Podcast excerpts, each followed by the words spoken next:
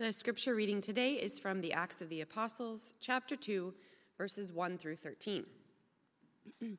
when the day of Pentecost had come, they were all together in one place. And suddenly from heaven there came a sound like the rush of a violent wind, and it filled the entire house where they were sitting.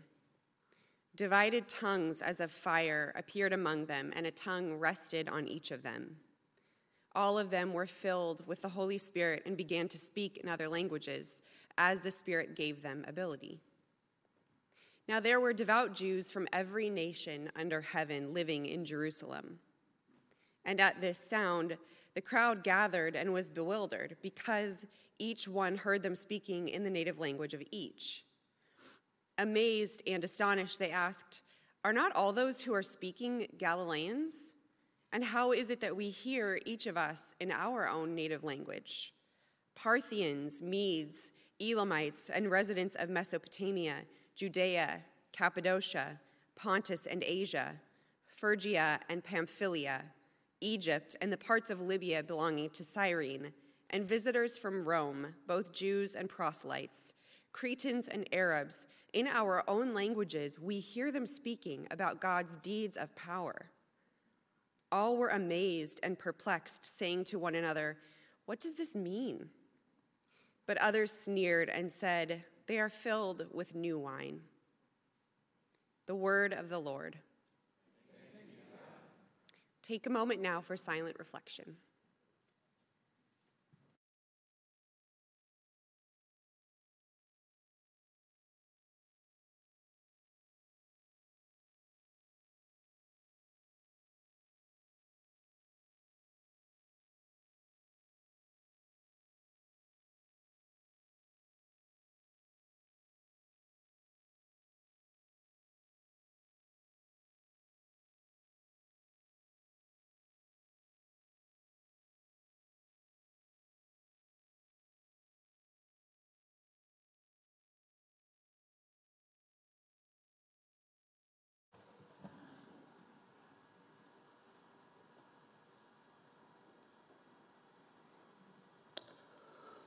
Spirit of truth, we ask that you would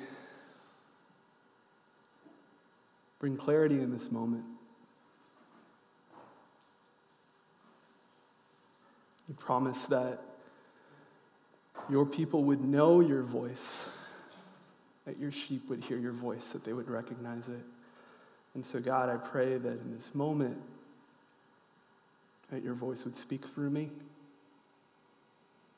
It would speak through my imperfections. Would we hear it loud? Would we hear it clear? In your name I pray, amen.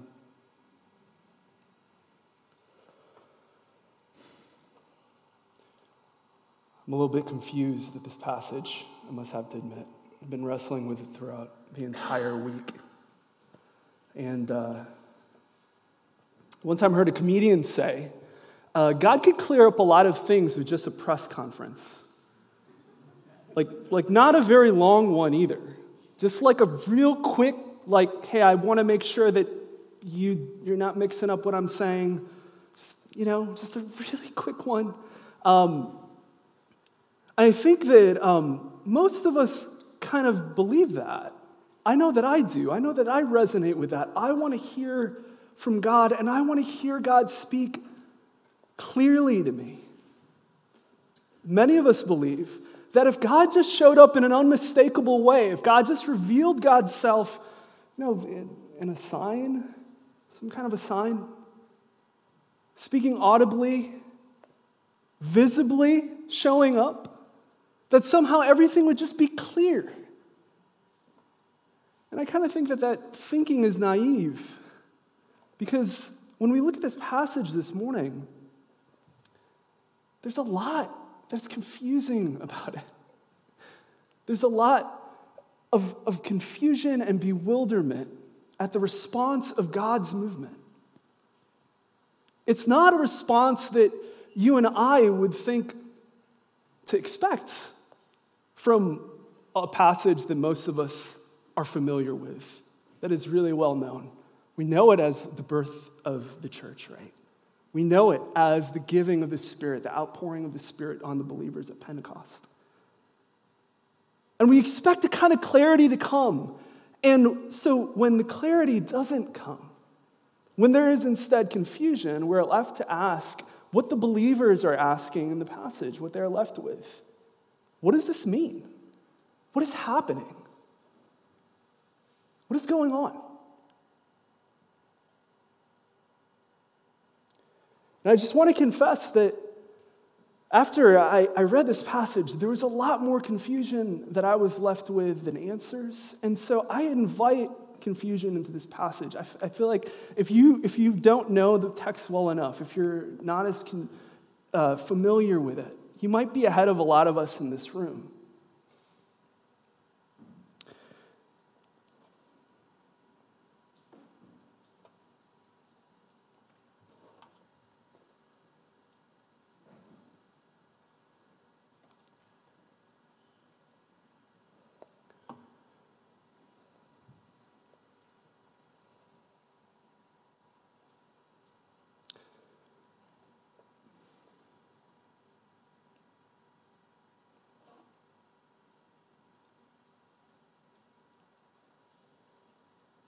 And I think you might be ahead of a lot of us in this room. Because our challenge this morning is to see this passage with fresh eyes, to see it with new eyes. So, what, is ha- what, what do we know about this passage? Well, what we do know is that God is doing something new in this moment. God is forming a new people for God's self. The theologian Willie Jennings say that God is breaking open the people of God. Israel, as we know it, the people of God is going to be forever changed. The people of God will be revolutionized. They will be reordered, not replaced, revolutionized. And now God is bringing in the foreigner, the stranger into Israel and bringing in people who we thought were outsiders into the people of God. And we're invited to pay attention.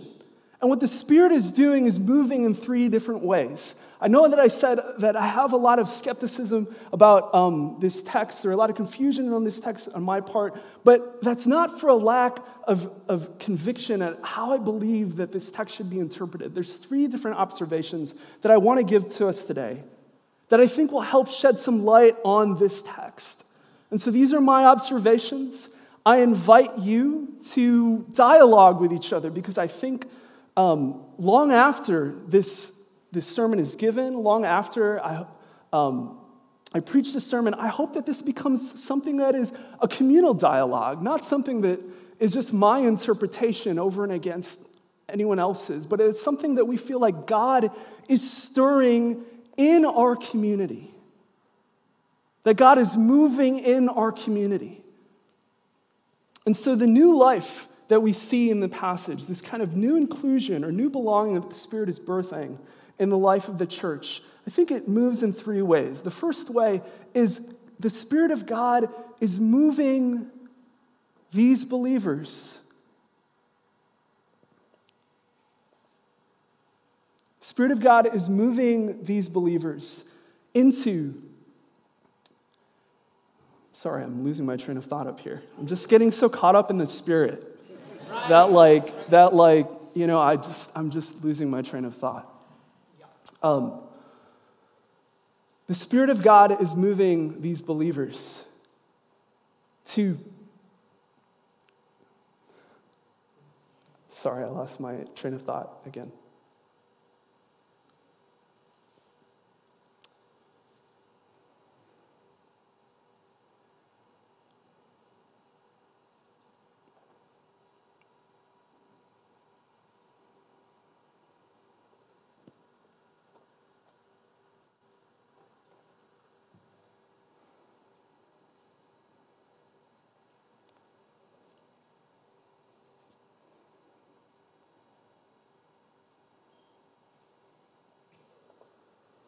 I got it.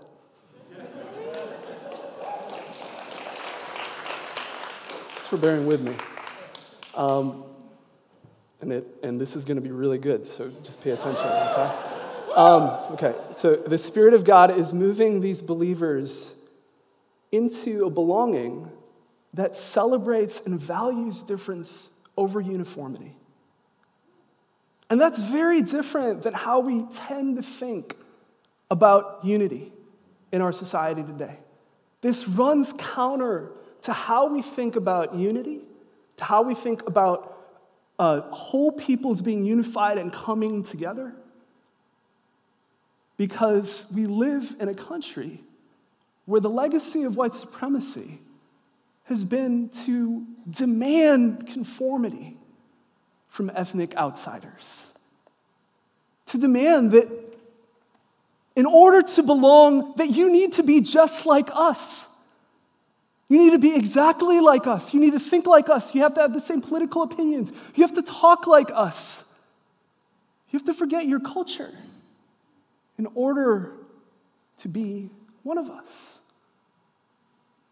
So I'm going to nerd out a little bit. Uh, in, in Star Trek, there's this nemesis called the Borg. You're either in this on this train or you're not. So yeah. So I'm going to nerd out for a little bit. So there's this nemesis called the Borg. What does the Borg do? For any of the Trekkies out there, they, they, they assimilate, right? They, they enslave entire species, right? And assimilate them as droves, drones into their, their hive mind. I know that that, that that analogy sounds really complex. I know that it sounds a little far fetched, but it's not too different in that it mirrors so much the legacy of white supremacy in our country, where whiteness demands black, brown bodies to conform to the white standard. I know that I experienced this as, as a middle school boy.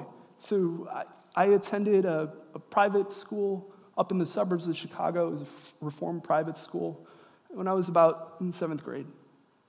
I had to attend um, this school as, as this brown skinned kid, city kid going to uh, school in the suburbs. And there's so much of me that sticks out. And so my strategy is what are the little things that I can do to blend in to this community? How do I survive? How do I assimilate? I didn't think about it that way. That language came later. But how do I survive in this community? Maybe, maybe don't say too much about you know, your Filipino heritage. Maybe don't pronounce those words that way. Don't, maybe don't pronounce your name a certain way. Maybe don't bring weird food into the cafeteria in front of your friends. And I say that as a way of describing the experience of what it mean, what it feels like to be an outsider to a collective whole.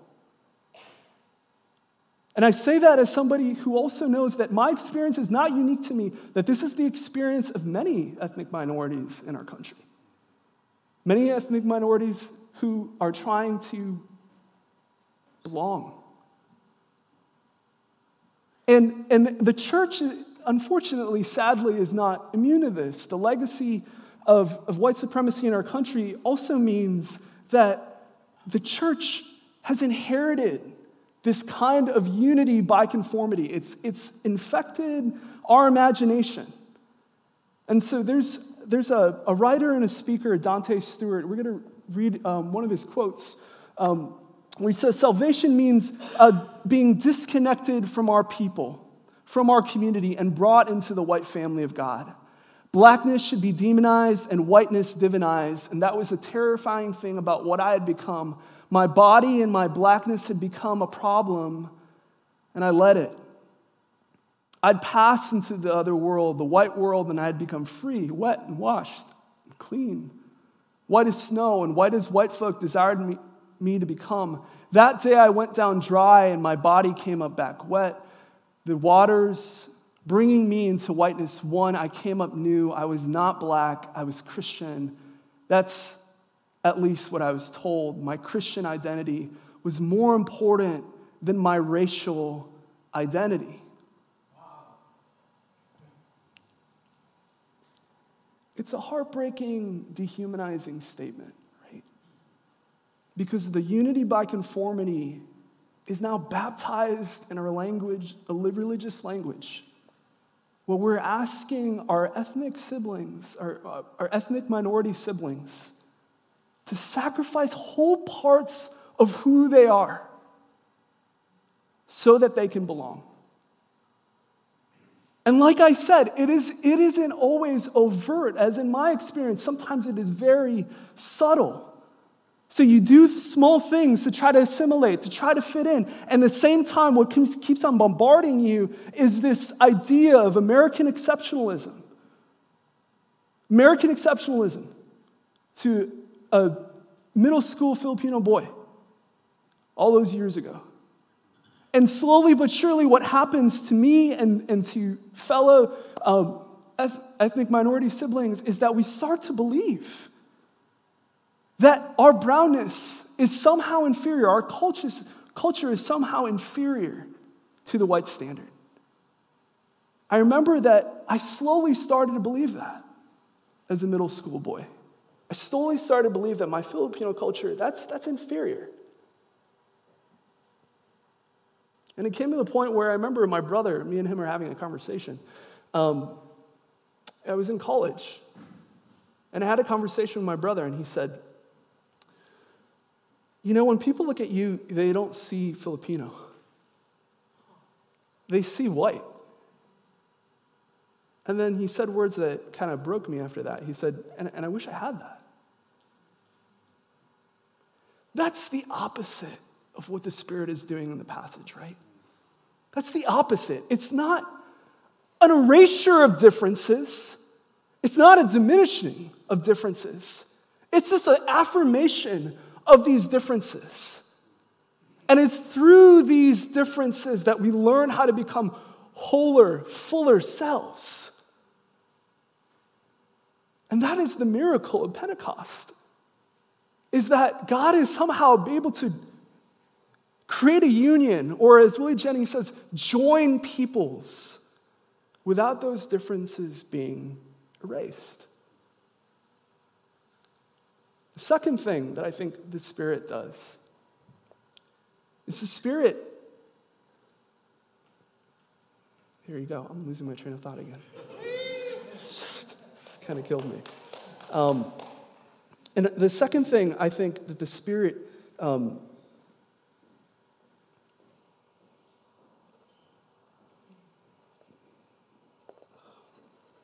so, I'm so sorry. Yeah.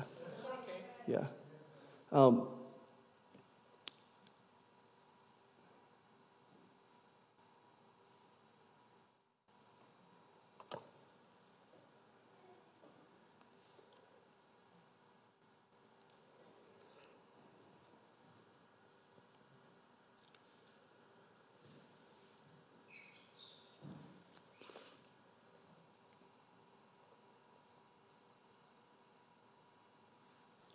second thing I think that the Spirit is doing in the passage is moving the, the disciples towards interculturalism rather than the multicultural ideal.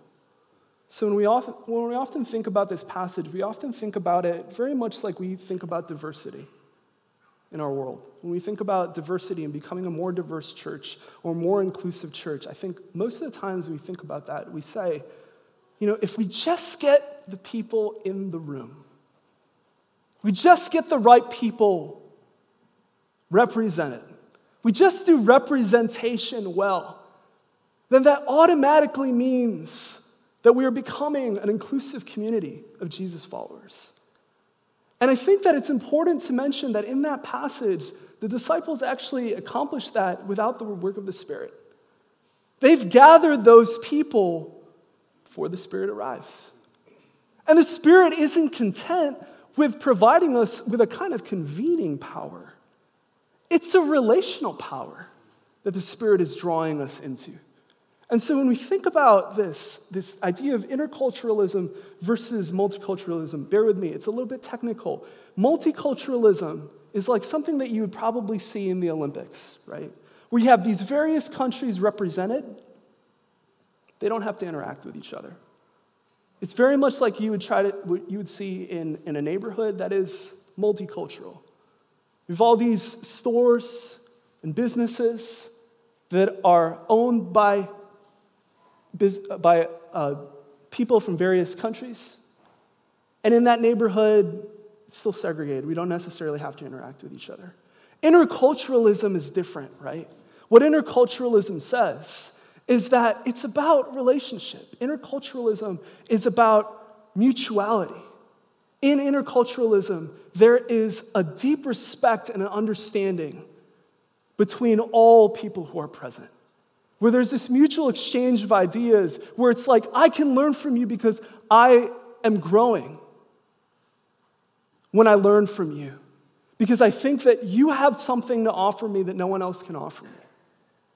And that's the ideal that I think that is coming up more and more in this passage is that the Spirit isn't content with just having a multicultural community.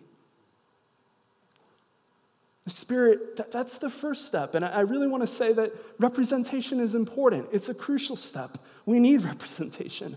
But it's the first step if we want to become an inclusive community. It's not the only step. What does it mean to be a learner, to take a posture of learning when it comes to voices that are marginalized in our community, in our neighborhood, in our city? What does that mean? What, does it look like for us to not take the posture of expert, not, not take this posture like we have everything figured out, but that as the disciples are doing in this passage, are being led to do, learning how to speak a language, learning how to submit ourselves to voices that have been pushed to the margins. There's this quote uh, by Willie Jennings that says, To learn a language requires submission to a people, even if the person of a single teacher, the learner, must submit to that single voice. Learning what the words mean as they abound to events, songs, sayings, jokes, everyday practices, habits of mind and body, all within land, within a land and, a, and the journey of a people. I think, I think that kind of humility is what we need. So don't, don't go, after this, don't go to, to your uh, minority friends and start bombarding them with, with your questions. But, but what does it mean for us uh, to learn from those voices, to have those voices mentor us, to, to guide our thinking? Lastly, I think that the Spirit is moving these people, these, these believers at Pentecost, to love. At the risk of being overly simplistic, the point of this text, whatever Pentecost is, whatever else we see, what is being revealed in this text is this power of love. And is the emphasis on love, not the gift of speaking in tongues if you remember what the Apostle Paul says in 1, Corinthians, um, that gifts are means to an end. They're a way that God expresses God's love. That's why that's given in the passage, because God is revealing to his disciples the extent of God's love for every tongue, tribe, nation, people who are often excluded. And so the call is this invitation into that love not the exercising of gifts. And that's something that I have to remind myself of constantly. So some people, um, some people ask me, you know, Joshua, when you're when you're thinking about like your ideal youth leader or youth pastor, what, what do you think of? Who do you normally think of? And I think, well, you know, if you asked me that maybe a, a few years ago, uh, uh sorry, not a few years ago, when I first started out in youth ministry, um, I would have said, you know, something like, oh, they got to be really extroverted, right? They got to be the life of the party. This is a you know, write, write down, write all this down. This is important steps for being a great youth pastor. Um, uh, they they got to be talented. Got to be able to speak well. You got to be funny. You can't forget what your notes are in front of people, right? You got to be able to command a crowd. You got to be able to um, be athletic. All these things focus so much on talent and gifts. And if you ask me today, what I would say is that, you know, what, what students really care about is to know that you care about them. That's the, that's the thing that they care about the most. It's the, it's the greatest need for any of our youth is just to know that you love them, just to know that you care about their everyday lives, what's going on at home, the drama with their crushes school, what kind of video game that they're playing. And know that you're going to be there for them in times of crisis. That's the, the deepest need for our students.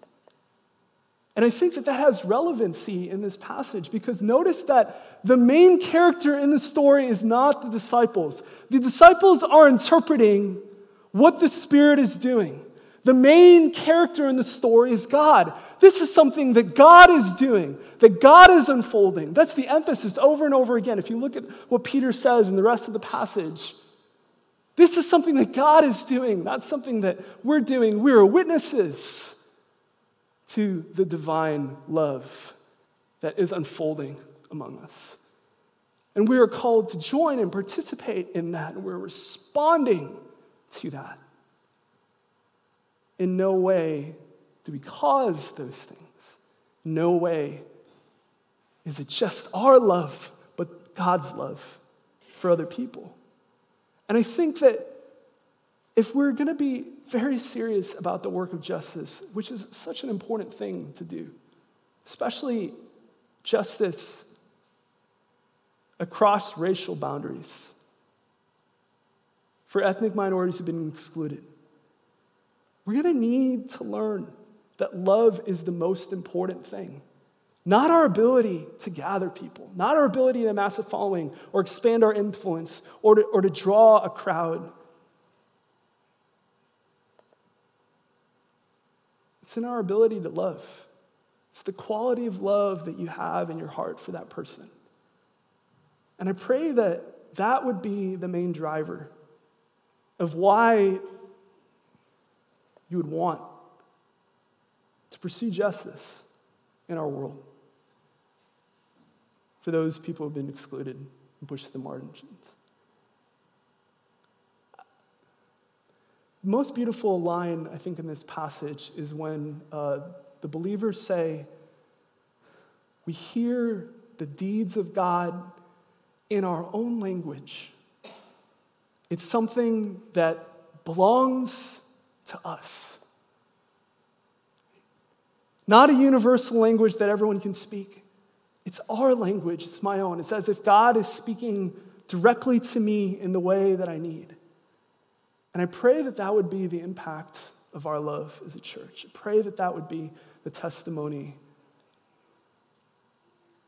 of our church as we continue in the work of renewal in our city. Pray with me.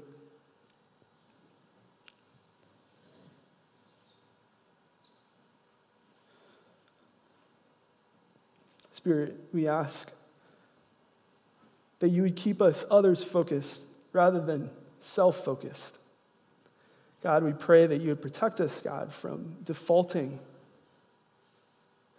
God, to the status quo, which demands conformity at any cost. God, we ask that you would give us eyes to see the things that we need to do in order to speak the language of people of peoples. We ask that you give us discernment to know how to center our voices. I mean, not how to not center our voices, but to center the voices and elevate the voices of the marginalized in our midst. We ask this in your name. Amen.